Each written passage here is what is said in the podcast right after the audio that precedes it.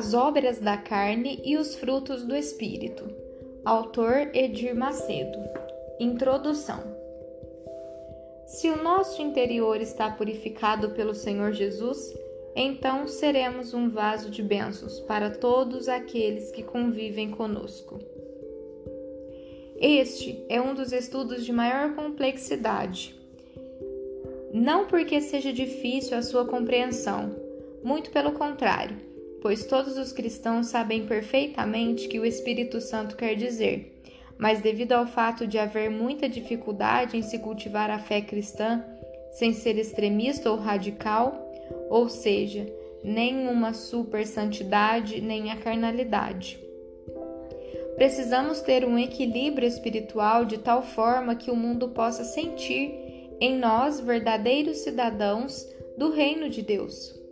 O equilíbrio espiritual, o qual se propõe o presente estudo, não é tão simples como parece, uma vez que normalmente o cristão sincero tem uma forte tendência a agradar somente a Deus e no afã deste impulso que considera como honesto, correto e salutar.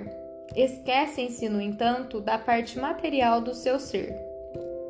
Daí a seguir por este caminho, ou ele perde a visão do plano divino para sua vida, ou fanatiza, considerando todas as coisas pecaminosas, ou ainda, como costuma acontecer, perde a razão dos fatos. Por exemplo, Lembro-me de uma jovem que se decidiu por Jesus. Batizou-se nas águas e iniciou a sua trajetória espiritual. Por desejar ser uma super santidade, começou a fazer frequentes jejuns e orações, além de leituras constantes da Bíblia. Por causa desta maratona espiritual, começou sutilmente a desprender-se das coisas materiais tais como não querer usar mais joias e se arrumar como outra moça da sua idade faria. Daí, partiu para o desprezo por roupas novas e em seguida pelas demais roupas que tinha. Não demorou muito e repentinamente abandonou o seu próprio corpo por achar que tudo era vaidade, determinando confusamente, misturando as coisas materiais com as espirituais, incapacitada de discernir o que era certo do errado. A nossa intenção é deixar bem claro o que são as obras da carne e os frutos do Espírito Santo, e ajudar o leitor a ter um caráter moldado pelo próprio Deus, na pessoa do Espírito Santo, através dessa obra.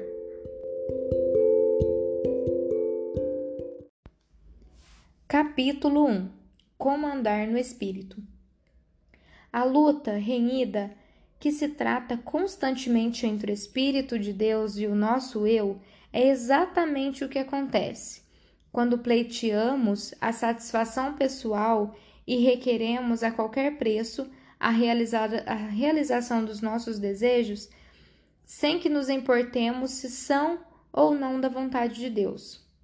Quantas vezes queremos satisfazer aos caprichos do nosso egoísmo simplesmente por uma vaidade pessoal, sem perceber as consequências imprevisíveis desta atitude. Ora, isso não faz parte do caráter cristão, que está sempre disponível à vontade de Deus, ainda que seja contrária à nossa. A ordem de Deus é que evitemos deslizes espirituais, quer por carnalidade, quer por desequilíbrios emocionais ou fanáticos e que andemos em espírito, ou melhor, no espírito. Andar, por ser uma ação contínua e constante, requer uma atenção especial e sempre vigilante. Obviamente, ninguém pode se descuidar por onde anda, pelo contrário, sempre há instintivamente uma atenção dobrada. Imagine, por exemplo, o andar de alguém desatencioso à sinalização, atravessando uma avenida muito movimentada, seria um desastre total. Ora, assim também é o cristão, que se for atento à voz do Espírito Santo, que está sempre falando, exortando e guiando, jamais satisfará aos desejos próprios, e assim sendo, estará de contínuo andando na vontade de Deus e, consequentemente, no Espírito. Normalmente, o cristão batizado com o Espírito Santo acha que, pelo simples fato de falar em outras línguas, automaticamente está sendo guiado pelo Espírito de Deus e, por isso mesmo, não tem muito cuidado com seu andar. As suas atitudes, pensa ele, já estão dirigidas por Deus e assim anda de qualquer modo, pela fé. Na verdade, se isso fosse real, então não haveria necessidade de o Senhor Jesus nos exortar. Vigiai e orar para que não entreis em tentação. O espírito, na verdade, está pronto, mas a carne é fraca. Mateus 26, 4, 1. É importante frisar que não adianta apenas fazer orações constantes e jejuar. É preciso vigiar, estar atento à vida espiritual, examinar a si mesmo e cuidar para que não seja pego de surpresa, como nos exorta o apóstolo Pedro. Sede sóbrios e vigilantes. O diabo, vosso adversário, anda em derredor, como leão que ruge procurando alguém para devorar. 1 Pedro 5,8 um outro fato que normalmente os cristãos pregam é que o Espírito Santo está sempre falando conosco. Ele fala a cada dia, a cada hora e a cada minuto, sempre que somos levados à tentação com os problemas do cotidiano, no exercício da fé, no auxílio às demais pessoas, enfim, ele está constantemente nos exortando, admoestando, ensinando, guiando da mesma forma que fez o Senhor Jesus. O grande problema, no entanto, é que dificilmente temos ouvido para ouvir os seus conselhos, e isso se deve ao fato de que as nossas mentes estão quase sempre bloqueadas pelos pensamentos vãos e fúteis. As preocupações pessoais, tais como a própria casa, o automóvel mais novo, roupas novas e tudo mais, que naturalmente acontecem com qualquer cidadão, desvia a nossa atenção de Deus. E daí perdemos a chance de nos enquadrarmos na sua sua perfeita vontade, que certamente traz para nós o sucesso pessoal, como está escrito: Agrada-te do Senhor, e ele satisfará os desejos do teu coração. Entrega o teu caminho ao Senhor, confia nele e o mais ele fará. Salmos 37, 4, 5. Devemos obedecer à Sua vontade para nossas vidas e ter a mente e o coração totalmente imersos nele, a fim de expressarmos aqui, neste mundo, a Sua imagem e semelhança, exatamente como havia sido criado Adão e Eva, e assim podermos manter uma perfeita comunhão com Ele. Normalmente, o cristão batizado com o Espírito Santo acha que, pelo simples fato de falar em outras línguas, automaticamente está sendo guiada pelo Espírito de Deus. Capítulo 2 As obras da carne. É impossível o ser humano manter uma comunhão com Deus enquanto não tiver modificado seu caráter egocêntrico, e isso, por consequente, também é impossível sem a atuação do Espírito de Deus.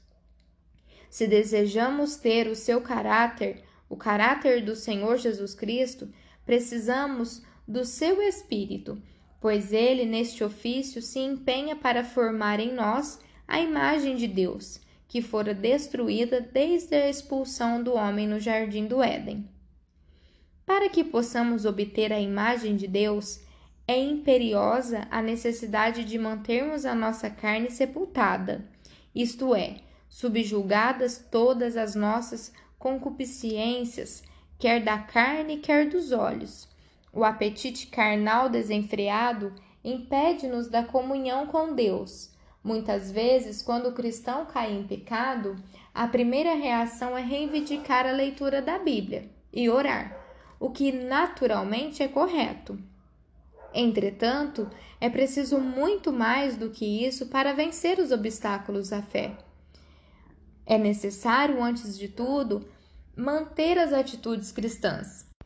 O Espírito Santo jamais nos impedirá de produzir obras carnais, mas nos alerta no momento preciso, quando da manifestação das paixões desenfreadas da carne, que são, primeiro, a prostituição. Muito embora a prostituição esteja relacionada mais com séculos, sexo desmoralizado, ainda assim ela vai bem mais além.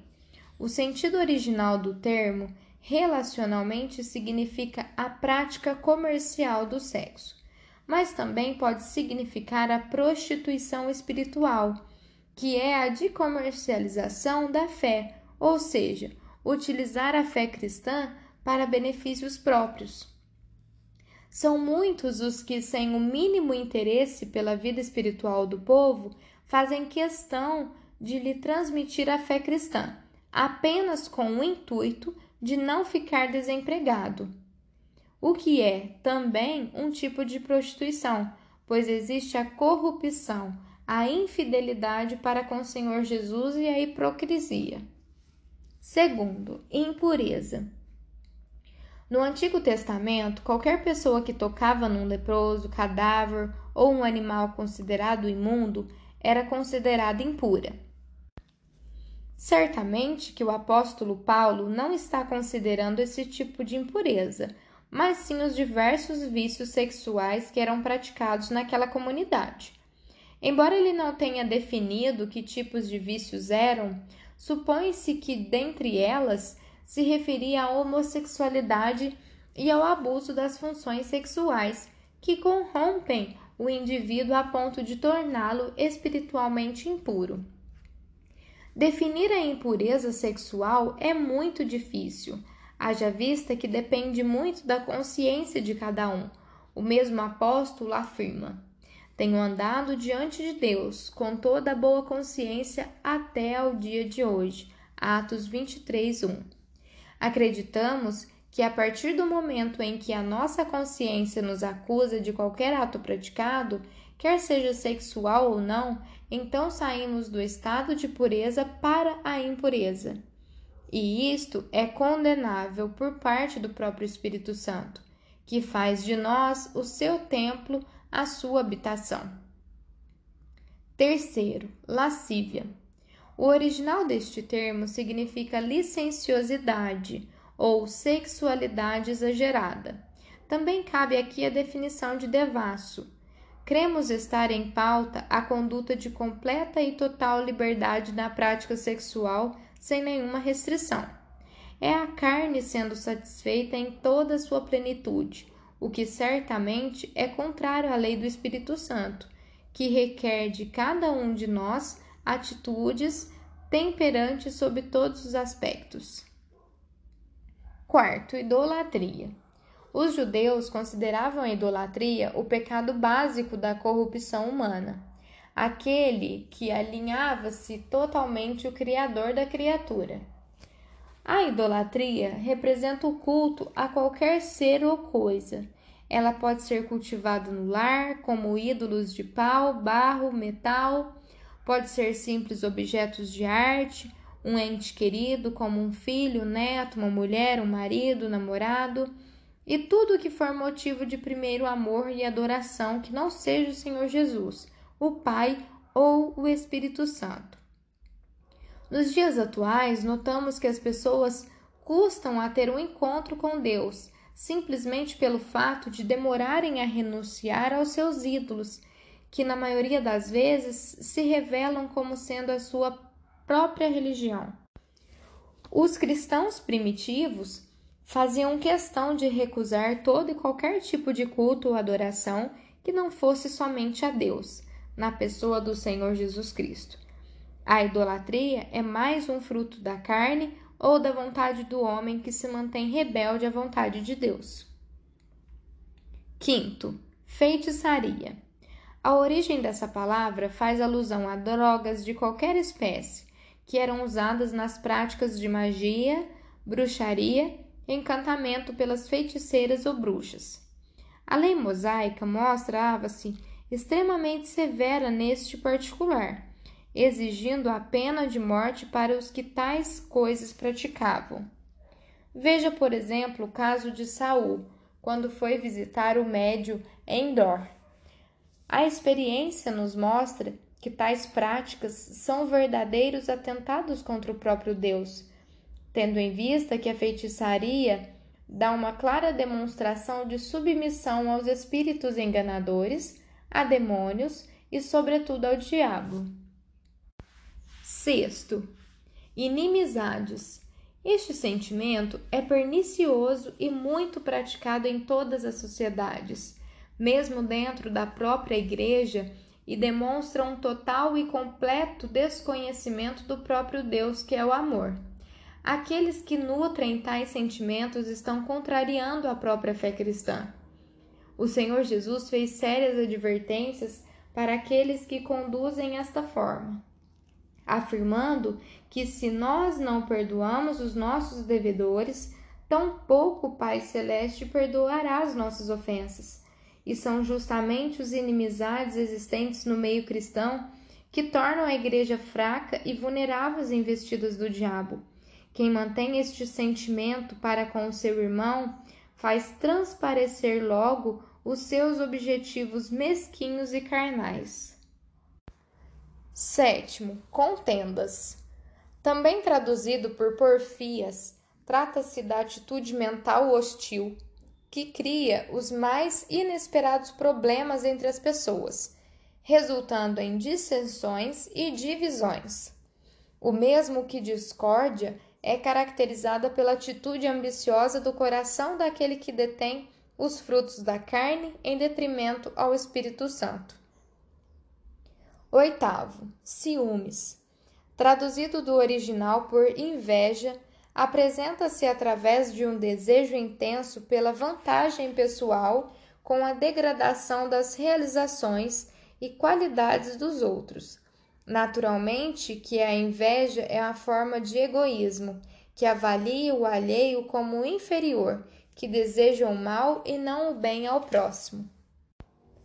Nono, iras. É muito provável que o Espírito Santo esteja fazendo alusão ao mau temperamento ou às constantes explosões de ira que criam hostilidades entre os semelhantes. Esse tipo de sentimento é a causa de muitos conflitos pessoais domésticos e religiosos. Portanto, contraria a ação do Espírito Santo. Tal emoção solapa e destrói o espírito de amor cristão. Transforma em adversários aqueles que deveriam amar-se mutuamente. Décimo, discórdias. Significa facções ou espíritos partidários, que são formas pelas quais se manifestam o egoísmo humano e carnal, totalmente antibíblico. Desta característica surgem as rebeliões, e a rebelião é como o pecado de feitiçaria. Em 1 Samuel 15, 23. O apóstolo Paulo admoesta os cristãos romanos no seguinte: Rogo-vos, pois, irmãos, que noteis bem aqueles que provocam divisões e escândalos em desacordo com a doutrina que aprendestes. Afastai-vos deles, porque estes tais não servem a Cristo nosso Senhor, e sim a seu próprio ventre, e como suas suaves palavras e lisonjas enganam o coração dos incautos. Romanos 16, 17 a 18. A discórdia na igreja faz dividi-la, fracioná-la e, consequentemente, a torna sem nenhuma resistência, pois o próprio Senhor Jesus afirmou: Todo reino dividido contra si mesmo ficará deserto, e toda cidade ou casa dividida contra si mesma não subsistirá. Mateus 12, 25. A razão por que muitas igrejas estão em flagrante declínio e se deve à existência de partidarismo dentro delas. É importante que todos nós falemos a mesma coisa, que concordemos entre nós de tal forma que a nossa unidade também seja confirmada lá no céu. O causador de discórdias é como a lepra, que vai dominando, contaminando todo o corpo, até que todos fiquem leprosos. O cristão, antes de tudo, é um servo, vive apenas para servir e nada mais além disso. A partir do momento em que se recusa a servir, logo vem sobre ele um espírito egoísta. E daí o espírito do anticristo inicia no seu interior como uma série de querelas com o único objetivo de destruir, tal qual fez Lúcifer no céu. Portanto, procuremos nos resguardar deste fruto, ou da obra da carne. E mais, o expulsemos do nosso meio para que não contamine todo o corpo. Décimo primeiro, dissensões.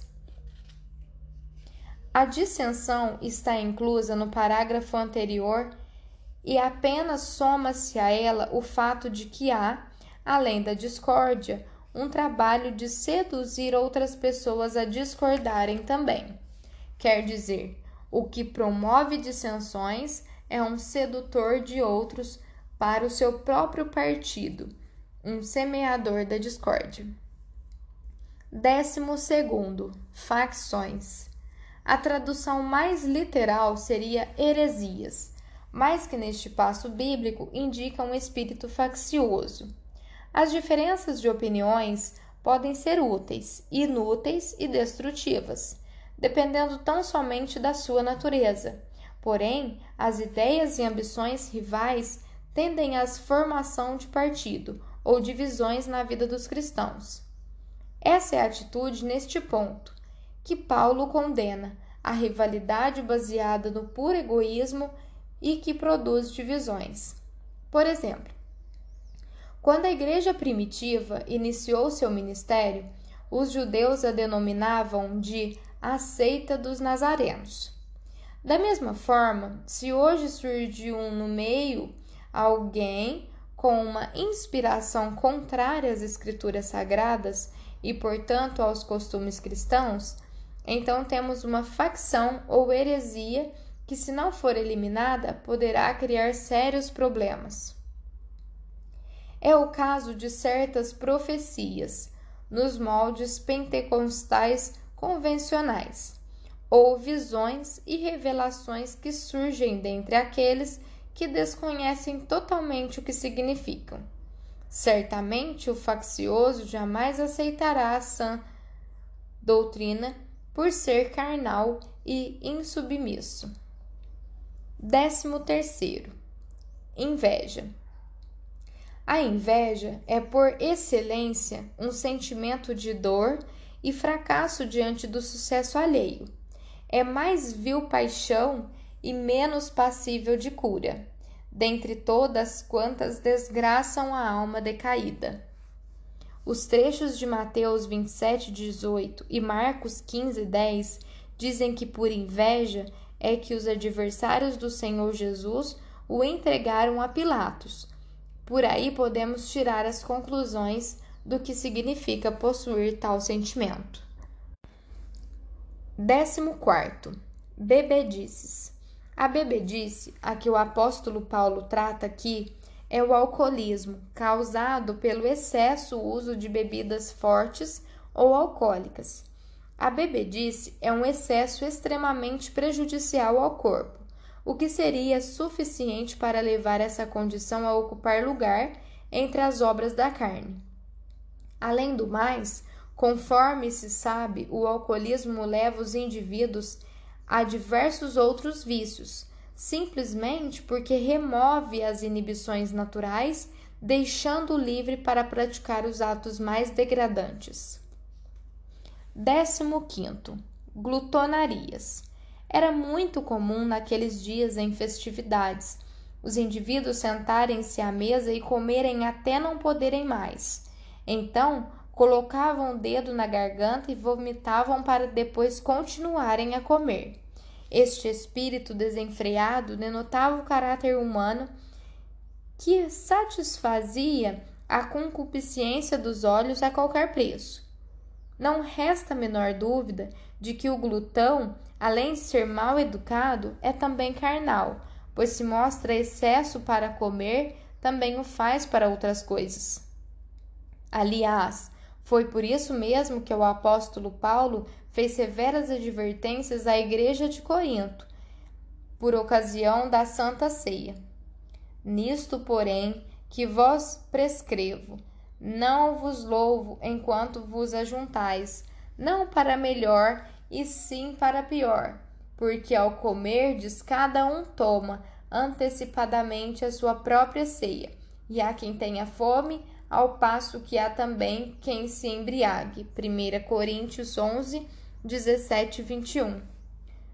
A Santa Ceia do Senhor acabava dando motivos a escândalos e divisões.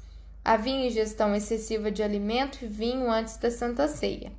Os pobres eram desprezados e com frequência saíam famintos do banquete, sendo assim humilhados.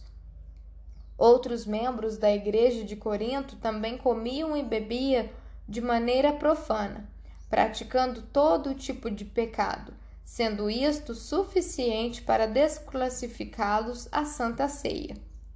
Por isso, as divergências de Paulo eram rigorosas, haja vista a glutonaria e a bebedice existentes naquela igreja. Exatamente por causa disso é que havia entre eles muitos fracos e doentes, e não poucos tinham morrido. Essas obras da carne e outras tantas semelhantes são passíveis da perda da salvação, conforme o Espírito Santo ensina através de Paulo. Eu vos declaro, como já outrora vos preveni, que não herdarão o reino de Deus os que tais coisas praticam. Gálatas 5:21. Apesar de tomarmos conhecimento das obras da carne, isto não é o suficiente para nos livrar dela, pois o conhecer não nos livra do mal, e sim as atitudes tomadas em relação a ele. Temos por obrigação aplicar todos esses conhecimentos em nossas vidas e procurar nos disciplinar para mantermos a nossa consciência limpa, a fim de sermos vasos limpos para a glória do Senhor Jesus Cristo e no poder do Espírito Santo. Apesar de tomarmos conhecimento das obras da carne, isto não é o suficiente para nos livrar dela, pois o conhecer não nos livra do mal e sim as atitudes tomadas em relação a ele. A bebedice é um excesso extremamente prejudicial ao corpo, podendo exclusive levar à morte, o que seria suficiente para levar essa condição a ocupar lugar entre as obras da carne. Capítulo 3 Os frutos do Espírito Embora consideremos os frutos do Espírito de maneira pluralizada, para o nosso estudo, a Bíblia o faz de maneira singular, considerando-os apenas o fruto. Gálatas 5:22. Isso naturalmente se deve ao fato das qualidades morais implantadas pelo Espírito Santo em cada seguidor do Senhor Jesus Cristo, seja um todo completo, como se fosse uma única virtude. Os nove aspectos são partes integrantes de um único desenvolvimento espiritual para que o cristão seja tomado de toda a plenitude de Deus. Efésios 3:19. É claro que o fruto do espírito é uma consequência ou um efeito produzido pelo Espírito Santo na vida de um cristão autêntico que se submete à vontade do Senhor. Não é o cristão que, pelo pelos seus próprios esforços ou méritos, vai produzir os frutos ou o fruto do Espírito. Isso acontece pela participação mútua. O Espírito Santo e o cristão juntos produzem o fruto. O Espírito Santo, por sua vez, não impõe a ninguém a sua própria vontade, a fim de que se produza o fruto é necessária uma disposição real do ser humano na busca da suprema vontade de Deus, para que o espírito possa efetuar uma radical transformação no seu interior. O fruto é uma resposta à semeadura, pode ser bom ou mal, dependendo naturalmente daquilo que se planta, ou seja, na qualidade da semente. Se desejamos que a nossa vida produza os frutos espirituais ou o fruto do Espírito Santo, devemos semear em nossos corações os pensamentos divinos contidos na Bíblia Sagrada. A palavra de Deus, que é a mente de Cristo, precisa estar arraigada no mais profundo das nossas vidas, a fim de que o Espírito Santo possa agir no nosso interior e produzir o fruto. Podemos explicar isso da seguinte maneira: lançamos uma boa semente na terra, em seguida ela morre, para depois nascer de novo e produzir o fruto esperado. Esse grande milagre da reprodução da vida se deve à atuação do próprio Deus em sintonia com a natureza. É exatamente isso que acontece com o cristão quando morre para o mundo, para sua própria vontade, nascendo para Deus. O Espírito Santo lhe concede uma nova vida que o faz produzir frutos de acordo com seu novo caráter, os quais passamos a estudar a seguir. Primeiro, o amor. Por ser o amor a base em que se fundamentam os demais frutos e todas as virtudes espirituais se desenvolvem, procuraremos enfatizar nosso estudo sobre esta virtude. O amor consiste basicamente no querer para os outros aquilo que queremos para nós. É a dedicação ao próximo, o dispêndio de tempo e de energia em favor do semelhante, da mesma maneira que voluntária e necessariamente despendemos conosco. A própria cruz do Senhor Jesus formaliza o amor puro e verdadeiro. A haste vertical representa o nosso amor a Deus, a horizontal, nosso amor ao próximo. No amor estão os dois grandes mandamentos da lei de Deus. Amarás o Senhor teu Deus de todo o teu coração, de toda a tua alma de todo o teu entendimento. Este é o grande e o primeiro mandamento. O segundo, semelhante a este, é: amarás o teu próximo como a ti mesmo.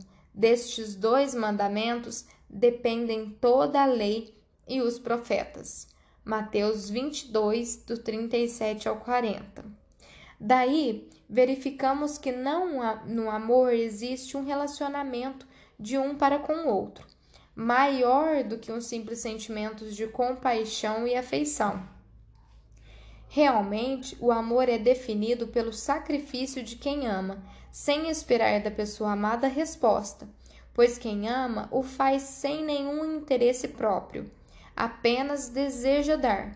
Creio que podemos definir o amor assim Amor é doação. As modalidades do amor.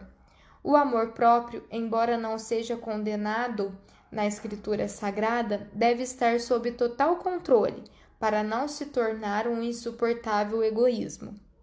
O amor a Deus, ao Senhor Jesus Cristo e às coisas celestiais devem estar em destaque em nossas vidas. É dirigido num sentido vertical, o que, aliás, é a ordem primeira de Deus para os seres humanos. Mateus 22, 37. O amor de Deus pelo homem é a fonte de todo bem-estar e aponta o padrão de amor que devemos exercer uns para com os outros. O amor do homem para com seu semelhante é exigido por Deus através do segundo grande mandamento. Mateus 22, 39. Segundo, a alegria. A alegria é uma expressão de contentamento, satisfação, júbilo ou exaltação. Contudo, a alegria, como sendo um fruto do Espírito Santo, é muito mais do que uma simples sensação vivida pelo homem. É uma vida verdadeira de eterno gozo na alma pela convicção implantada pelo Espírito de Deus na alma humana.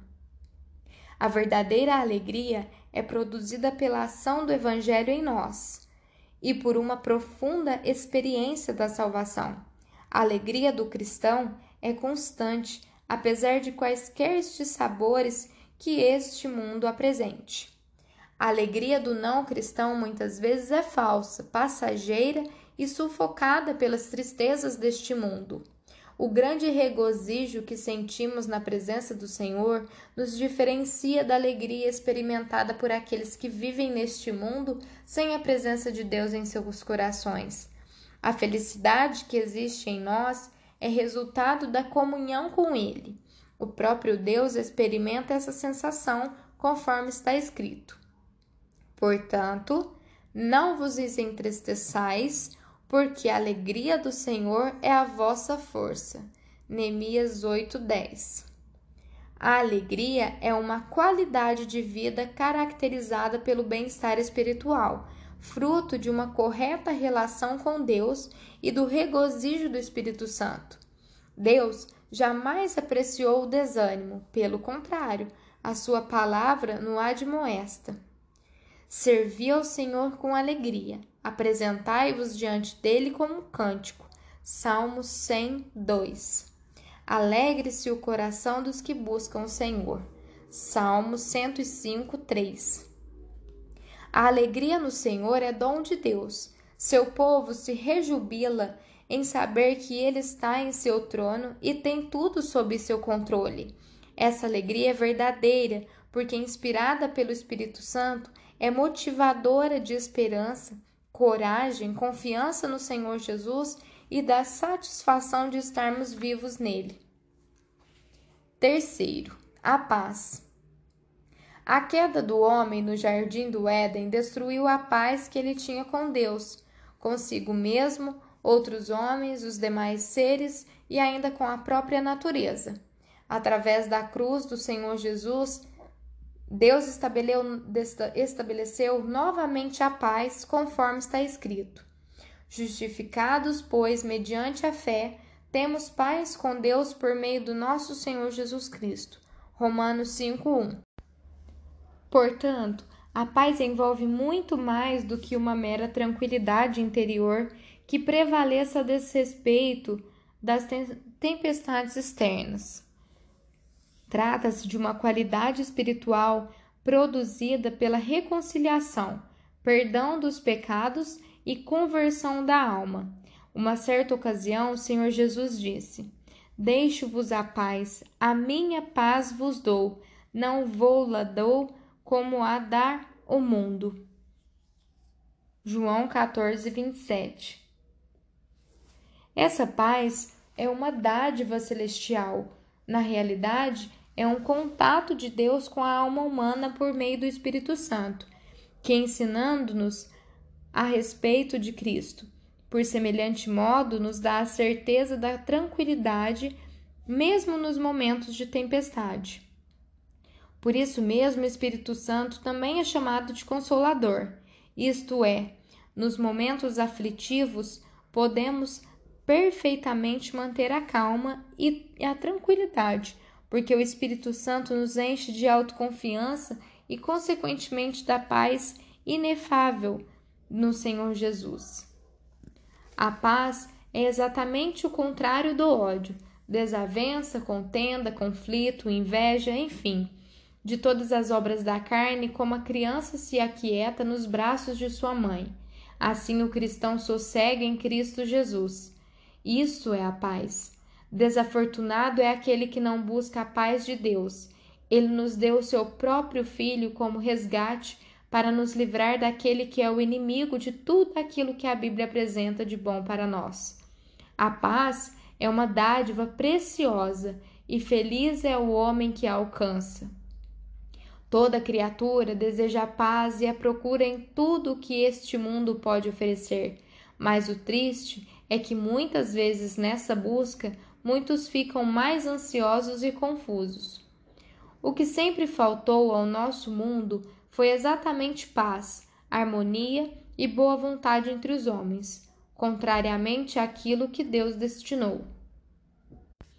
Nos nossos dias vivemos, talvez mais do que nunca, essa triste verdade Existem até organizações internacionais que dizem ter a comunhão e a cooperação entre os povos nos seus programas, mas verificam-se bem poucos resultados desses esforços muitas vezes bem intencionados.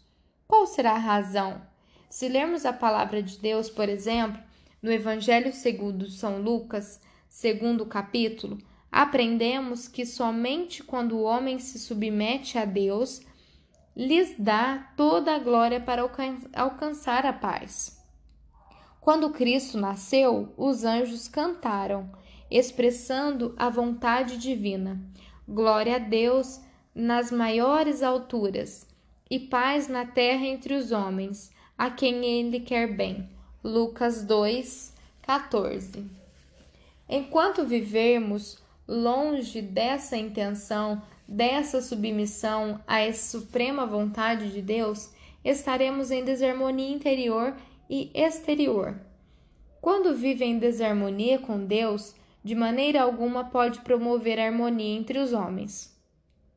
A paz começa no interior do indivíduo para depois poder influenciar o seu ambiente de vida. Ninguém pode dar outra coisa além daquilo que possui. Não há árvore boa que dê mau fruto, nem tampouco árvore má que dê bom fruto, porquanto cada árvore é conhecida pelo seu próprio fruto, porque não se colhem figos de espinheiros nem dos abrolhos se vindimam uvas. O homem bom do bom tesouro do coração tira o bem, e o mal do mau tesouro tira o mal, porque a boca fala do que o coração está cheio. Lucas 6, 43, 45. A paz é uma coisa interior, um estado da alma que consiste numa relação de harmonia consigo mesmo e com Deus. Quem estiver em paz com seu Criador também está consigo mesmo e com seu semelhante. Se não há paz no mundo, se os povos e as nações não se entendem, isso é simplesmente reflexo da nossa situação individual perante Deus. Se a Igreja de Cristo está dividida entre si mesma, isso simplesmente é o reflexo da nossa própria relação, enquanto membros da mesma igreja. Erramos na teimosia que todos possuímos de querer controlar tudo, de querer nossa vontade feita, nossa própria pessoa exaltada, etc. Muitos são aqueles mesmo os que clamam pelo nome do Senhor, que confiam apenas nas suas próprias mãos e naquilo que elas podem produzir. Outros procuram na filosofia, na ciência ou noutros ramos da sabedoria humana o equilíbrio interior. A paz é um dos gloriosos frutos do Espírito Santo de Deus em nós. Sem Deus, não há verdadeira paz. Sem a presença do príncipe da paz, de quem a profeta Isaías fala, não há união nem amor. Jesus disse em seus, em seus discípulos, antes de nos deixar: Deixo-vos a paz, a minha paz vos dou. Confiados nessa herança, podemos experimentar o resto do mesmo versículo. Não se turbe o vosso coração, nem se atemorize. João 14, 27. Quarto, a longanimidade. Longanimidade significa firmeza de ânimo, uma tolerância paciente e generosa enquanto se espera com as coisas aconteçam. Por exemplo, a longanimidade, quando atribuída a Deus, significa que ele tolera pacientemente toda iniquidade não se deixando arrebatar por explosões de ira e furor, o que só poderia significar a destruição do homem. Nisso se manifesta o amor, pois o homem são caracterizados por falhas e pecados constantes, e ainda assim Deus se mantém longânimo, dada a sua grande misericórdia. Quando manifestamos este fruto, suportamos as provocações alheias, porque sabemos que também o Senhor Jesus suporta os nossos pecados devido à sua grande longanimidade. Quinto, a benignidade. Benignidade significa gentileza, bondade. O cristão que possui essa virtude tem um bom caráter, um caráter excelente, pois é gracioso e gentil para com todos os seus semelhantes, não se mostrando inflexível e intolerante. É muito comum o recém-convertido ser inflexível quanto à maioria de agir e a maior parte de referir-se aos outros. Quando a pessoa é benigna, procura sempre conciliar, sendo imprescindível que seja dócil, flexível, gentil, de fala mansa, a fim de realmente transmitir o caráter de Cristo àqueles que o cercam. Sexto, a bondade. A bondade em muito se assemelha à benignidade. Entretanto, a pessoa bondosa tem um comportamento generoso e indulgente, perdoador, para com as demais pessoas. Aquela que possui essa virtude não mede esforços para ajudar e fazer valer a força do amor. Podemos ver um exemplo de bondade na parábola do bom samaritano, em Lucas 10, 30, 30 35. A pessoa bondosa é branda e doce, não olha para si mesmo e muito menos espera da outra parte a recompensa. Pelo contrário, não vê cor, nem sexo, nem beleza, situação econômica da outra pessoa. Antes, o seu prazer é glorificar o Senhor Jesus através dos seus atos de generosidade. Sétimo, a fidelidade. Fidelidade, no original grego, tanto pode significar uma atitude de confiança, como também de fé. A fidelidade é uma demonstração do caráter leal e fiel ao Senhor Jesus Cristo, por causa de uma confiança total nele. Através da conversão ao Senhor Jesus, a alma humana passa a ser dependente dele pela sua entrega total. Isso é confiança ou fé. Por sua vez, produz a fidelidade propriamente dita. Muitas pessoas cristãs têm sido fiéis ao Senhor Jesus Cristo, enquanto as condições permitem, isto é, enquanto tudo está bem. Quando os ventos são favoráveis, não falta dinheiro, a família está com saúde, estão elas é, são leais ao Senhor Jesus, da mesma maneira como foi Pedro enquanto estava com o Mestre. Porém, vindas aflições, perseguições, falta de dinheiro, muitos deixam de olhar para o Autor e Consumador da fé e criticam as condições em que se encontram.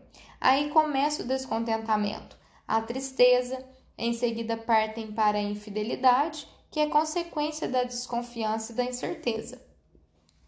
É fácil ser fiel quando tudo vai bem. Quando as coisas vão mal, a fidelidade é um tremendo sacrifício para muitos. O que o Espírito Santo deposita em nós através da fidelidade atravessa qualquer barreira, transpondo todos os obstáculos contrários à fé. Deus sempre está provando a nossa fidelidade. É bom que todos os cristãos mantenham bem abertos seus olhos espirituais a fim de que não venham perder este gracioso dom do Espírito Santo.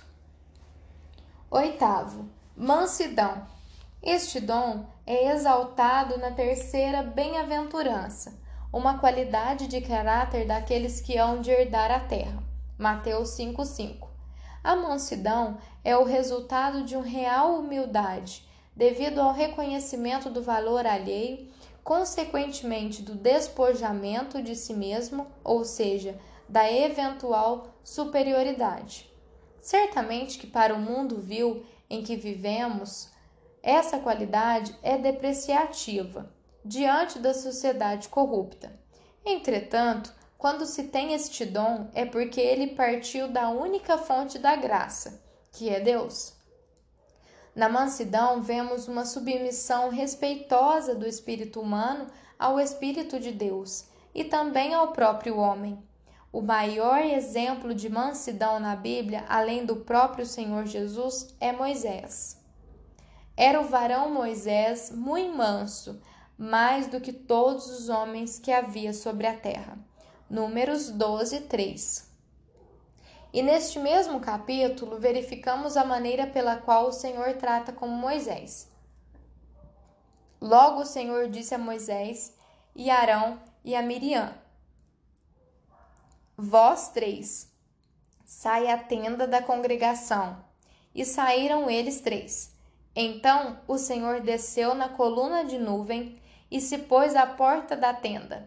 Depois chamou Arão e a Miriam, e eles se apresentaram. Então disse: Ouvi agora as minhas palavras.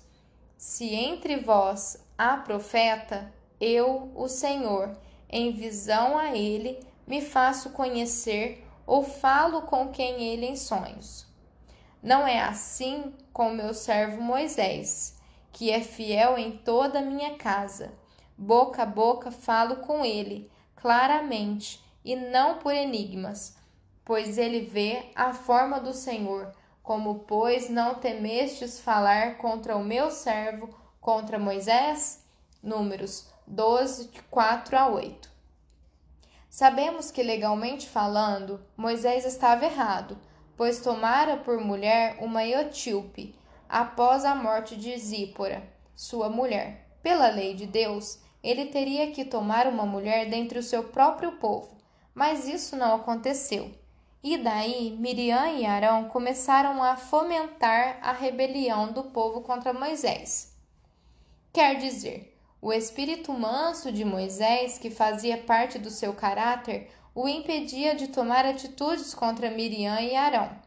Com certeza, Moisés acreditava na justiça de Deus, acreditava que o Senhor iria respeitar o seu gosto por uma mulher diferente, e a maneira pela qual agiu diante daquela situação o fez vitorioso e honrado pelo próprio Deus. Ora, quantas vezes queremos tomar a injustiça em nossas próprias mãos, impedindo que o Senhor a tome por nós? É realmente muito difícil acatar a rebelião alheia com espírito de mansidão. Entretanto, é mais um pedacinho da cruz do Senhor Jesus que temos que carregar, custe o que custar. O apóstolo Pedro que andou lado a lado com o Senhor nos seus três anos e meio de ministério, tinha atitudes contrárias à mansidão, e quando na prisão do Senhor, sacou da espada que trazia consigo e feriu o servo do sumo sacerdote, cortando-lhe a orelha, imediatamente recebeu uma repreensão do mestre. Todos os que lançam mão da espada, a espada perecerão. Mateus 26, 5, 2. Quer dizer, Pedro acreditava que suas reações tinham de ser na mesma medida que as ações dos outros contra ele.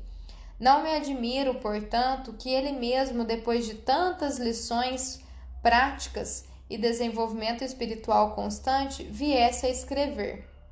Seja, porém, o homem interior do coração, unido ao incorruptível trajo de um espírito manso e tranquilo, que é de grande valor diante de Deus. 1 Pedro 3,4 Ora, o que aprendemos agora teoricamente, mais cedo ou mais tarde haveremos de praticar, se continuarmos desenvolvendo a nossa fé. Outro sim, é necessário nos despojarmos de imediato das nossas espadas, antes de sermos consumidos por elas.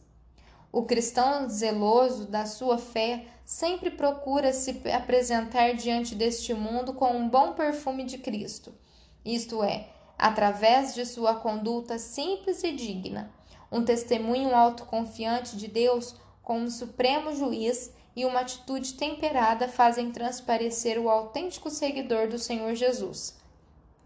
Esta qualidade cristã enriquece quando as promessas de Deus são proclamadas de que adiantaria pregar a palavra de Deus, orar pelos enfermos e doentes, orar, vigiar, jejuar e tudo mais na obra de Deus, se as atitudes são acompanhadas por uma espada que a qualquer momento pode ferir o outro? Nono, o domínio próprio. Este fruto do Espírito Santo significa um controle de si mesmo antes dos impulsos da carne que nos conduzem à morte. Todo cristão precisa autodisciplinar-se para poder alcançar as vitórias por meio do Senhor Jesus. O cristão vive num mundo hostil, onde se faz louco para o mundo e o mundo louco para ele. Estamos neste planeta, porém não pertencemos a ele. Somos obrigados a obedecer às suas leis, mas elas são totalmente contrárias às de Deus. Vez após vez somos colocados diante de situações que, dependendo das nossas atitudes ou do nosso domínio próprio, exaltam nosso Senhor ou o envergonham. O cristão zeloso na sua fé sempre procura se apresentar diante deste mundo com um bom perfume de Cristo, isso é, através da sua digna conduta e simples. Em Provérbios 16, 32, encontramos as seguintes palavras: Melhor é o longânimo do que o herói de guerra, o que domina o seu espírito do que o que toma uma cidade. De fato, não existe conflito mais rígido do que aquele que o homem trava consigo mesmo para dominar os seus próprios instintos. Não fosse a atuação do Espírito Santo na alma do homem cristão, este jamais conseguiria dominar a si mesmo. Quando o apóstolo Paulo se refere à luta da carne contra o Espírito Santo e vice-versa, em Gálatas 5, 16 ao 21, não está querendo dizer com isso que o material de barro de que fomos feitos seja imprestável. Não. São exatamente a vontade e o instinto do nosso eu que lutam constantemente contra o Espírito de Deus. É essa carne chamada vontade humana ou instinto que precisa ser dominada pela própria pessoa através do domínio próprio, que só pode ser verdadeiro se for um dom do Espírito Santo. A Bíblia contém duas revelações principais: a lei e o evangelho. A lei é um conjunto de normas e doutrinas em que Deus ensina ao seu povo como deve ser, o que deve fazer e o que deve evitar. Na lei, que era também uma dádiva da graça de Deus, o homem era salvo, caso obedecesse às leis e os mandamentos contidos no Antigo Testamento, através dos seus próprios esforços. Levíticos 19, 2 e 3 e Deuteronômio 6, 6 e 7. Por este caminho, ninguém conseguiria se salvar, Pois se um homem conseguisse cumprir toda a lei e viesse a falhar em pelo menos uma regra, o cumprimento das demais ficaria anulado, porque faltou com apenas uma. Sendo assim, ninguém conseguiria salvar-se por obedecê-la, principalmente porque tinha de fazê-lo de coração e não por obrigação. Apesar da existência da lei, mesmo no Antigo Testamento, era pela graça que as pessoas eram salvas. Temos muitos exemplos de igrejas que se mantêm legalistas, ou seja, tentam aplicar leis para os seus seguidores. É o caso dos sabatistas, que obrigam os fiéis a guardarem o sábado de qualquer maneira, porque na lei encontramos os mandamentos do Senhor em guardar o sábado. Aliás, todas as religiões ou denominações que se fundamentam ou tentam fundamentar suas crenças na lei ou nos mandamentos acabam tornando-se falsas e anticristãs, simplesmente porque o meu justo viverá pela fé. Hebreus 10, 38. Se a lei fosse suficiente para salvar alguém, então a vinda do Senhor Jesus seria totalmente inútil. Não é que a lei seja errada ou mesmo falha ela é e foi criada para apontar o Salvador Jesus e disciplinar o seu povo judeu, que era rebelde e de coração duro. O Evangelho significa boas novas e é a revelação pela qual Deus nos salva através da graça do nosso Senhor Jesus Cristo. Por intermédio do Evangelho, o ser humano é salvo, pela fé naquele que conseguiu cumprir toda a lei sem falhar absolutamente em nenhum item, isto é, Jesus Cristo. A lei nos ensina o que devemos e o que não devemos fazer, porém o Evangelho nos ensina o que Deus tem feito e continua a fazer pelo ser humano através do seu Filho Jesus. O fruto do Espírito Santo provém do Evangelho, que significa as boas notícias da graça de Deus para todos os que depositam sua fé no Senhor Jesus, pois é Ele quem nos concede o Espírito Santo e, consequentemente, os frutos e os dons para o crescimento da sua igreja. Aqueles que andam na base da lei e dos mandamentos não podem usufruir os frutos do Espírito de Deus, porque em suas concepções devem fazer prevalecer a força de vontade para serem bons cristãos, o que é impossível sem a atuação efetiva do Espírito Santo pela fé única e exclusiva no Senhor Jesus. O Evangelho significa boas novas e é a revelação pela qual Deus nos salva através da graça do nosso Senhor Jesus Cristo. Fim.